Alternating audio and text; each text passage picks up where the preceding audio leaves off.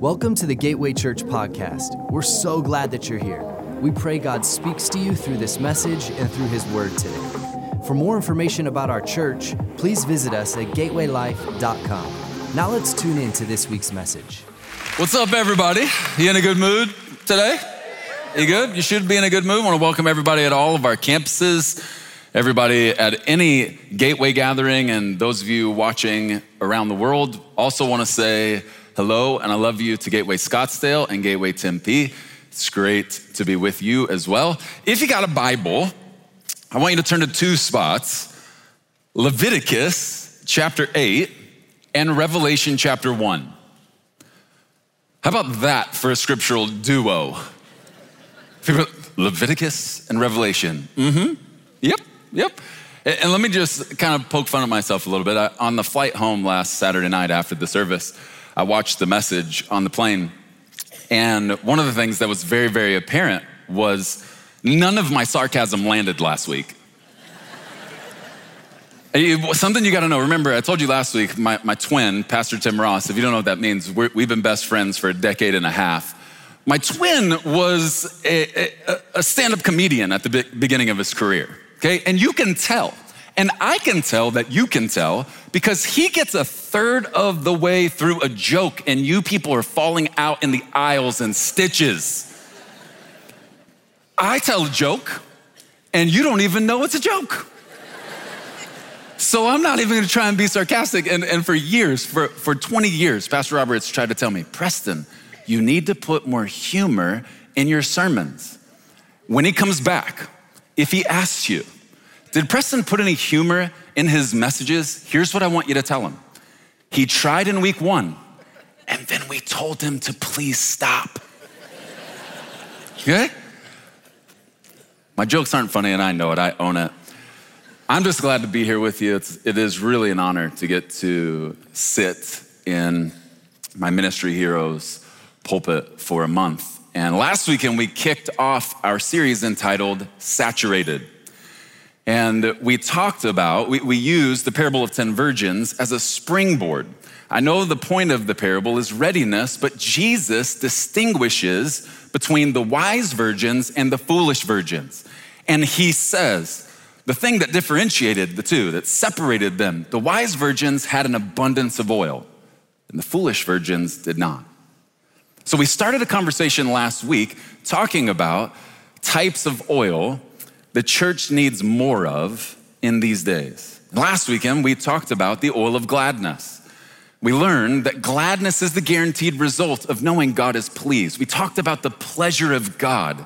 Out of all the things the Father could have said over the Son before Jesus did anything in ministry, it's mind blowing to see that Jesus says, I love you, and I'm so pleased by you. It's mind blowing to know that he looks at us and says the same thing.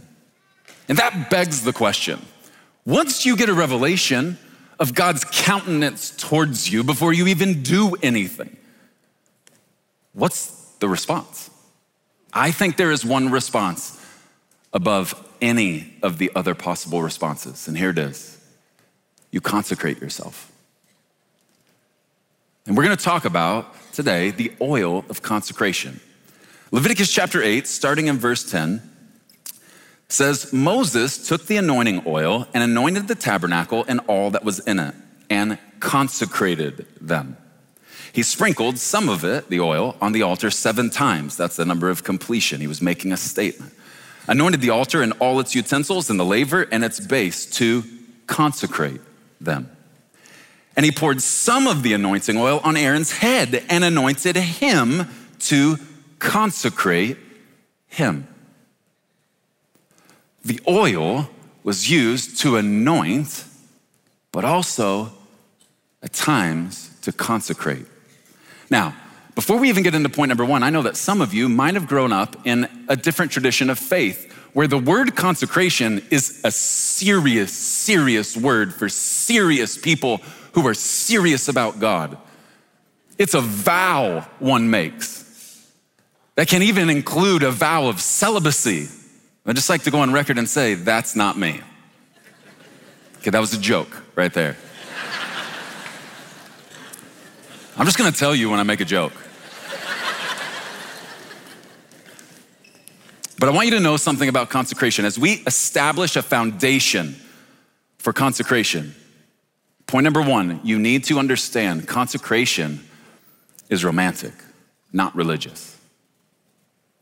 Now, I know when I use the word romantic and attach it to God, some people get wonky on me.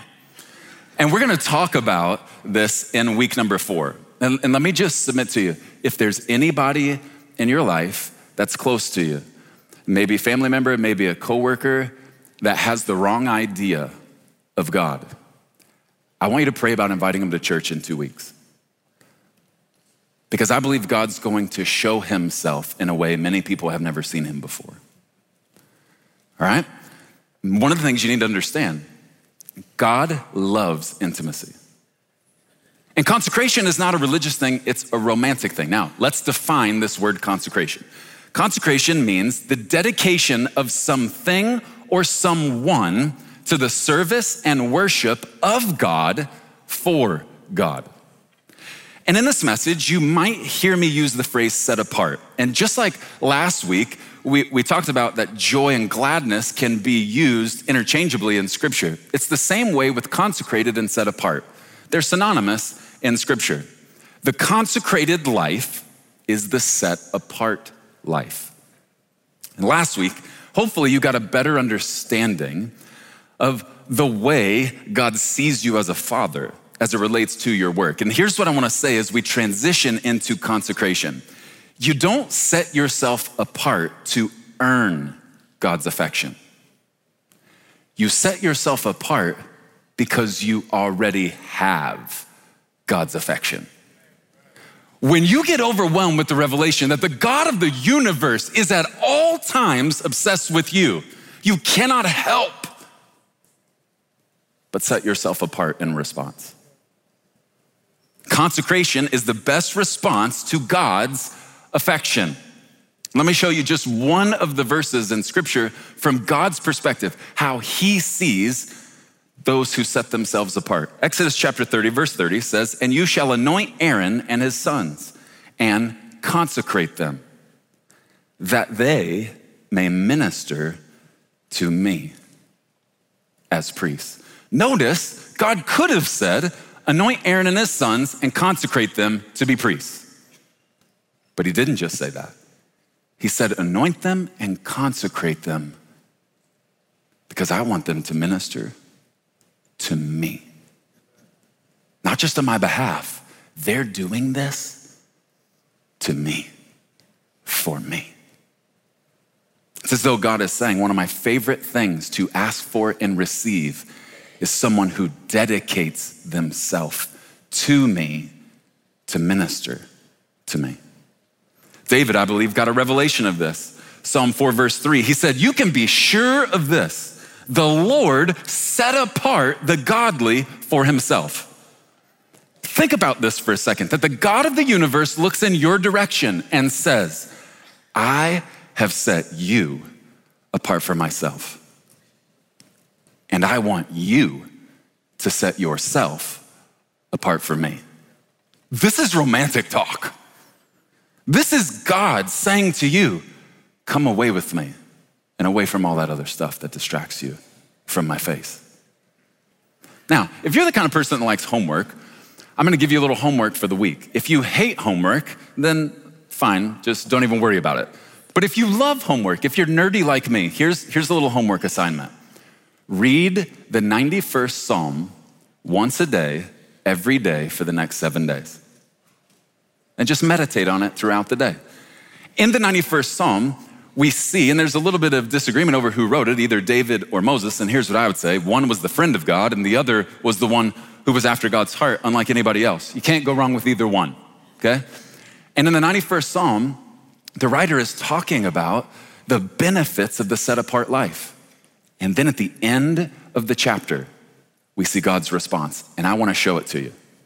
Psalm 91, verse 14. God says, Because he has set his love upon me, therefore I will deliver him. Look at God responding to someone setting apart themselves in love. He says, I will set him on high because he has known my name. Okay, this word love is not the usual word translated for love. This word specifically means to cling, to cleave. I don't know if you know this, but God loves it when you're clingy.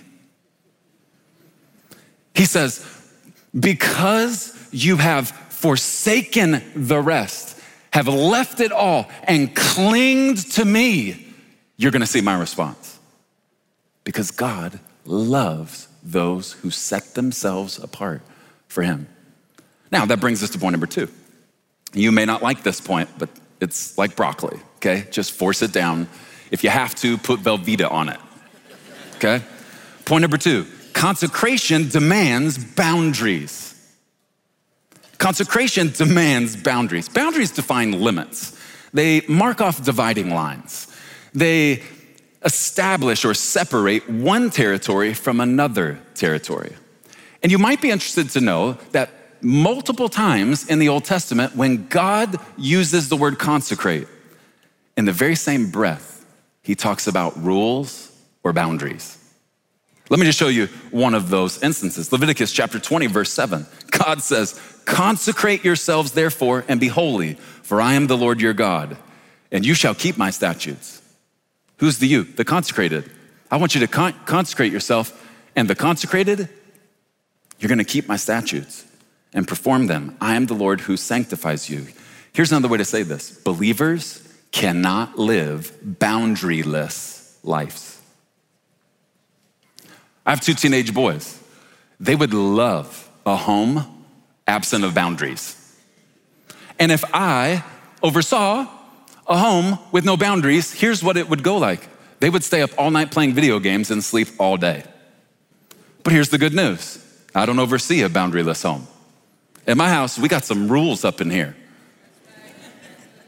Now, here's why because they might think something isn't a big deal, but as their father, I have a different perspective than they do. I know some things they haven't quite figured out yet. And so I set some boundaries to try and protect them from running into some of those stumbling blocks. Okay, Preston, so you're saying if you want to set yourself apart for God, you got to set boundaries. Okay, great. I want to set myself apart for God. So where do I set my boundaries? Here's the answer to the question you don't. Confusing enough? You don't set your boundaries. Let me show it to you in scripture. Exodus chapter 19 at Mount Sinai, I think, is one of the best teachings on godly boundaries in all of scripture. Let me show it to you. Exodus 19, starting in verse 10, says, Then the Lord said to Moses, Go to the people and consecrate them today and tomorrow, and let them wash their clothes, and let them be ready for the third day. For on the third day, the Lord will come down upon Mount Sinai in the sight of all the people. Watch this next part. You shall set bounds, Moses, for the people all around the base of the mountain, saying, Take heed to yourselves that you do not go up to the mountain or even touch its base. That's a great word right there for what we talked about last week with the gray area. God is not a God who enjoys his children getting too close to the fence line. That's the gray area, the fence line. God says, Tell them, don't even touch the base of the boundary. Whoever touches the mountain shall surely be put to death. Not a hand shall touch them, but he shall surely be stoned or shot with an arrow, whether man or beast, he shall not live. This is how godly boundaries work. First, he sets them. Second, you establish them. God says to Moses, Hey, here's the boundary, the entire base of the mountain, and I want you to establish the boundary. And third, you both enforce them. God says, if anybody crosses this boundary, shoot him in the back. Okay, incidentally, this is why this was the specific teaching I used to teach my only daughter how she should respond to any boy who crosses her boundaries. I opened up my Bible to Exodus 19. I said, This is how godly boundaries work. God sets them, you establish them, and then we all enforce them. And if he crossed that line, sunshine, shoot him in the back. That was not a joke, by the way. Believers are not at their best or safest when they're setting their own boundaries. Believers are at their best when God sets their boundaries and they live within them. So here's my question for you Who sets your boundaries? Do you decide how many drinks? Young man who happens to be single right now, do you decide whether or not to go into her apartment late at night after the most romantic date you've ever had in your life? Ma'am, do you decide how many days you can go in a row without spending time alone with God? Who sets the boundaries for your life? How can I make the case that Jesus is Lord of my life if he doesn't set the boundaries for my life? The set apart life cannot be lived by those who set their own rules. Godly boundaries are godly because God is the one who sets them. Duh. But sometimes I just need to be reminded of that. Consecration to God demands boundaries, which God sets. That brings us to point number three, and this is where this message gets a little bit interesting. Consecration is a priestly mandate. And some of you might be thinking, this is it, Preston. You were getting me. You're about to get me in point number two. I was actually starting to feel a little convicted. I started to think, man, I, I don't really have godly boundaries in my life. And, and uh, man, this is serious. God is to set your boundaries to be set apart. I don't even know if that's for me. And then you tell me point number three consecration is for priests. Now understand. It isn't for me, Preston. It's for people like you.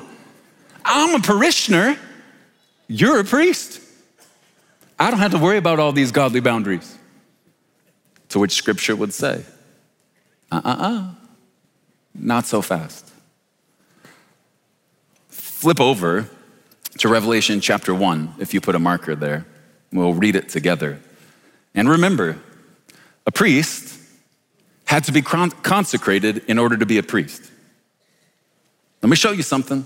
Revelation chapter 1, starting at verse 5, listen to the way John is starting off this letter. He says, All glory to him who loves us and has freed us from our sins by shedding his blood for us. He, Jesus, has made us, who's the us? Everyone freed from their sins by the shedding of Christ's blood. That's the us in Revelation 1 6. He has made us a kingdom of priests for God, his Father. okay, I don't know if you know this, but this presents a bit of a complication.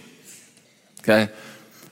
Hebrews chapter 4 says that Jesus is our high priest. Okay, now we all know Jesus is the King of Kings, and every knee will bow. But Hebrews 4 and other places tell us that Jesus is our high priest. Here's, here's what appears to be a little bit of a complication. Under the law of Moses, the high priest was over the priests. And once you get Saul, the first king, the king was over the people. The high priest was over the priests. Here's another question How can Jesus be a high priest when, under the law of Moses, the priest could only come from the tribe of Levi? Bible trivia. Anybody know the tribe Jesus came from? Judah. That's the line the kings come from. He didn't come from the tribe of Levi, so how can he be our high priest? Well, to answer these questions, you actually have to go to the first time the word priest is used in the Bible. And wouldn't you know, it's not in the book of Leviticus, it's not in Exodus, it's in Genesis. Let me show it to you Genesis chapter 14, verse 17. After Abram returned from his victory over Kedorlaomer, can we hit the pause button there for a minute? Can you even imagine the morning sickness this kid must have given his mom in such a way that on the day of his birth, she looked in his direction and said, I'm gonna pay you back, child. Know what I'm gonna name you? Kedorlaomer. Boom.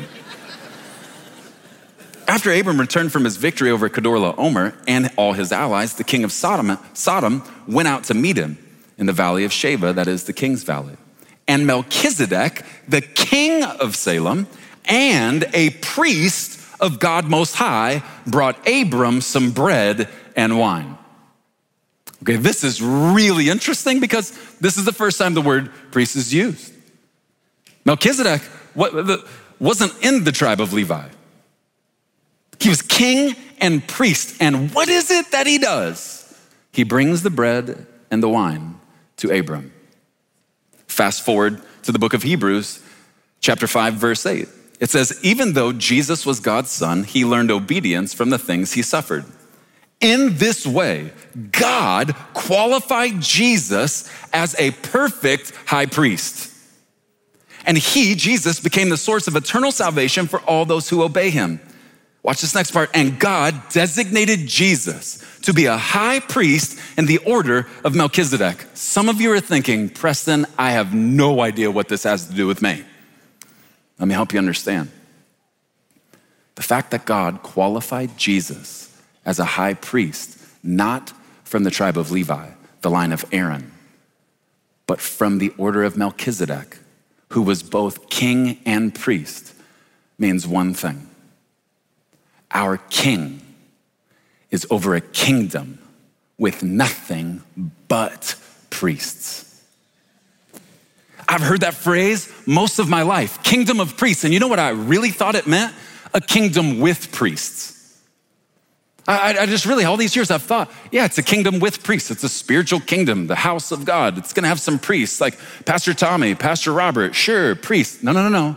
Because Jesus is both king and perfect high priest. It means the people he is over are priests. This kingdom has nothing but priests. Here's what that means if you are a follower of Jesus Christ, the call on your life is not to be a parishioner or a partaker. The call on your life is to be a priest of God Most High. What is a priest? A priest is one set apart to minister to God and represent God to the people. Think about this for a minute. Think about the song the four ancient creatures and the 24 elders are singing. Now, I know many of us didn't really spend a lot of time even thinking about the four ancient creatures until Pastor Robert started blowing bullets in my head with revelation about the four ancient creatures. Think about the song they're singing in Revelation 5 with the 24 elders. I'll read you the lyrics Revelation 5, verse 9. You are worthy, Jesus, to take the scroll and break its seals and open it, for you were slaughtered, and your blood has ransomed people for God from every tribe and every language and every people and every nation. And you have caused them, who's the them? All the ransomed people. You have caused them to become a kingdom of priests for our God, and they will reign on the earth. Okay, growing up, I heard a lot about reigning with Christ our King. I did not hear near as much about ministering to God as priest. Think about this. If this is a kingdom with nothing but priests, I know we have a lot of people walking around going, I, I reign with Christ, our King. We got a lot of those people but we don't have nearly as many people walking around going, I minister to God as a priest. Here's what this practically means for you in a kingdom of priests, to reign as kings, we first must minister as priests. I wonder if one of the reasons we don't have as many believers reigning in this life is simply because they haven't mastered the art of ministering to God as the priest they've been established to be. I personally believe that this kingdom of priests phrase and the revelation that goes with it is going to sweep through the entire body of Christ in the last days. And here's why. In order to take our place for the kingdom on the earth, we first must take our place as priests in this kingdom of priests. You want to reign with the king? Saddle up and minister as a priest. What does this mean? 1 Peter chapter 2 verse 5 tells us what this means. You also, speaking to believers, as living stones are being built up a spiritual house, the house of God, a holy priesthood. To do what? To offer up spiritual sacrifices acceptable to God through Jesus Christ. And that brings us to our last point. Point number four consecrated priests make extravagant sacrifices. Most simple way I can say it the work of a priest is to offer sacrifices. Well, Preston, what kind of sacrifices? Well, let me just give you a couple of examples in one passage Hebrews chapter 13, verse 15. Therefore, let us, as priests, offer through Jesus. That's how you know it's talking to us as priests. The only way the priest could make a sacrifice to God was through the high priest. Therefore, let us offer through Jesus a continual, constant, never ending sacrifice of praise to God proclaiming our allegiance to his name. And don't forget to do good and to share with those in need. These are the sacrifices that please God.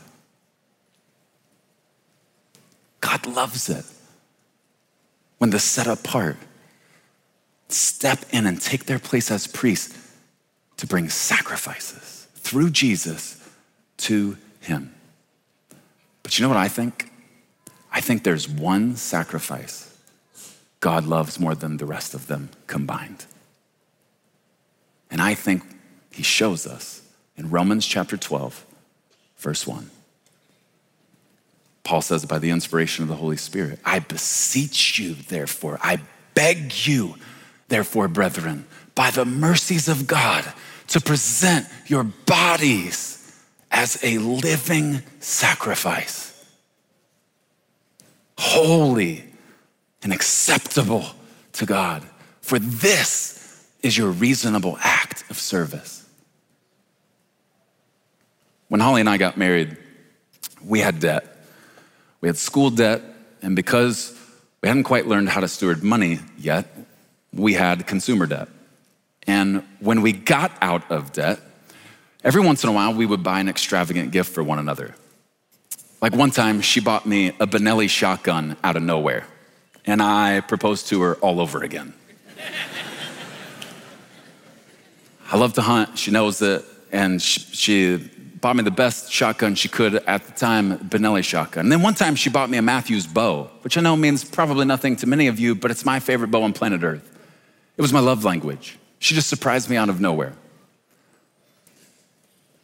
But if you asked her today, after 20 years of being married to Preston, what are his favorite things to receive from you? Here's what she would tell you I've learned that he loves all that, but he doesn't want more of that. He wants more of me. If Preston had to choose between another bow or me tearing down an emotional wall that I put up every time we talk about a certain topic, Preston would rather I tear down that wall so that he can have more access to my heart and fall more in love with me than ever before. Okay, I want you to think about this. God's favorite sacrifice from you is you. He doesn't want your time, your talent, your treasure. He wants all of you, forever and always. That's how much He loves you. His favorite gift from you is you. Now, Monday morning when I went into my office and, and set aside time to be with the Lord and said, okay, it's week number two. Where are we going? I had no idea. I thought I was going to preach on the oil of unity, Psalm 133. But it was clear he was going, mm-mm, mm-mm. 12 hours on Monday. Still had no idea. And then Tuesday morning, it became obvious. He wanted to talk about a consecrated bride, a bride set apart unto himself and nobody else. And when I felt like he said, Preston, I want to talk about consecration, the second I heard the word, one verse erupted in my heart Joshua chapter 3, verse 5. The night before the people of Israel cross over the Jordan River miraculously to go into the land of the promise, Joshua addresses everyone and says, Consecrate yourself for tomorrow. God is going to do miraculous works among us. And I spent this entire message just to get to this one sentence to set in your lap. With all of my heart, I believe we are about to see. This is a run on sentence, by the way. With all of my heart, I believe we are about to see a move of God unlike any the world has ever known.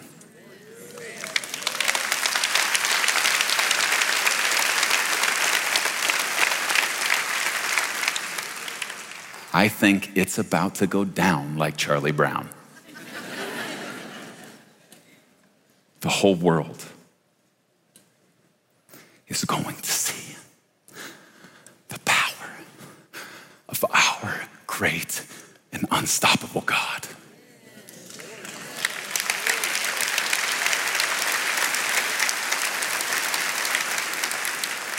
And so, like Joshua, I look his people in the eyes and say, consecrate yourself, set yourself apart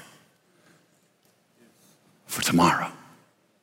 Our God is going to do miraculous works among us. I want you to bow your heads and close your eyes.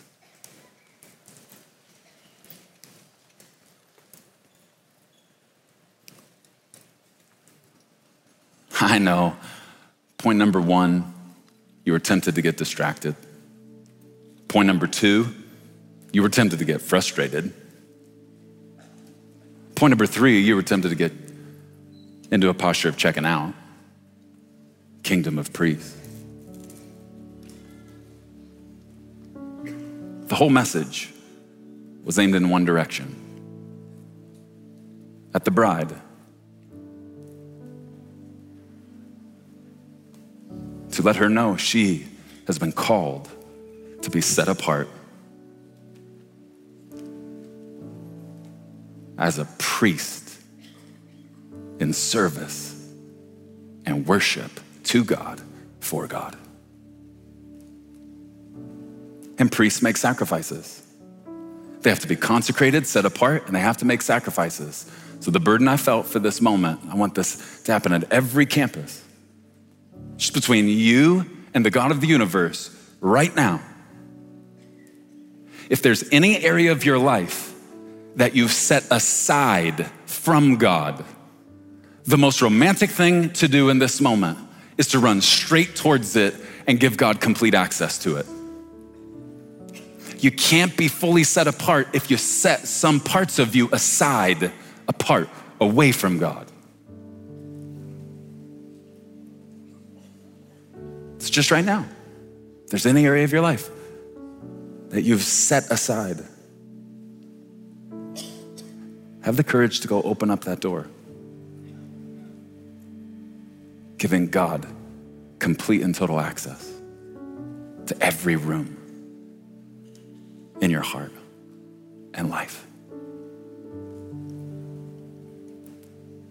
The second burden that I felt the Lord give me for this moment involves sacrifice. Priests make sacrifices, it's what they do. And you may not have ever heard anybody tell you that as a believer in Jesus Christ, our perfect high priest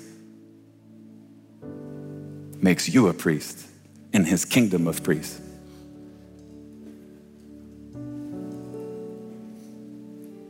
Maybe you've never heard it before. Let me tell you something. The way to let God know you're serious about being a priest is you immediately begin to make sacrifices like never before. And the picture I got about this weekend was like Solomon. When one sacrifice would do, Solomon wasn't stopping. He brought a thousand. They just kept coming. Maybe you need to lay down your anger, which has been a crutch for you to protect yourself all these years. Maybe you need to lay down manipulation because it's the way you've gotten what you wanted all these years. Maybe you need to set aside the first 30 minutes of your day as a sacrifice of praise to your God. Just right now in your heart, just lay out a sacrifice. Holy Spirit, you are here. You are everywhere. And I pray right now in this moment, it would be impossible not to respond to you. If there's any area of our lives which we are holding back from God, Lord, I pray we would open up the door and let the light in. And God, I pray by your Holy Spirit that you would calibrate each of our hearts to wake up every day of our lives joyfully laying sacrifices at the feet of Jesus. That Jesus, our high priest, would take them to God the Father. Holy Spirit, don't stop until every person can, who can hear the sound of my voice gets to a place where they say, God, in you I live and move and have my entire being. You are my everything. And God, if there's anybody who can hear the sound of my voice, who does not yet know you for who you are, Holy Spirit, I pray you chase their hearts with an indescribable love, that they would come face to face with the God of the universe, who is so overwhelmingly in love with them that he sent his one and only Son to die for them. Jesus, it's time for us to take our place as the bride of Christ, your priest. Here we are. Use us. In Jesus' name, amen. Thanks for joining us today. For more information about Gateway Church, please visit us at gatewaylife.com. Have a great week.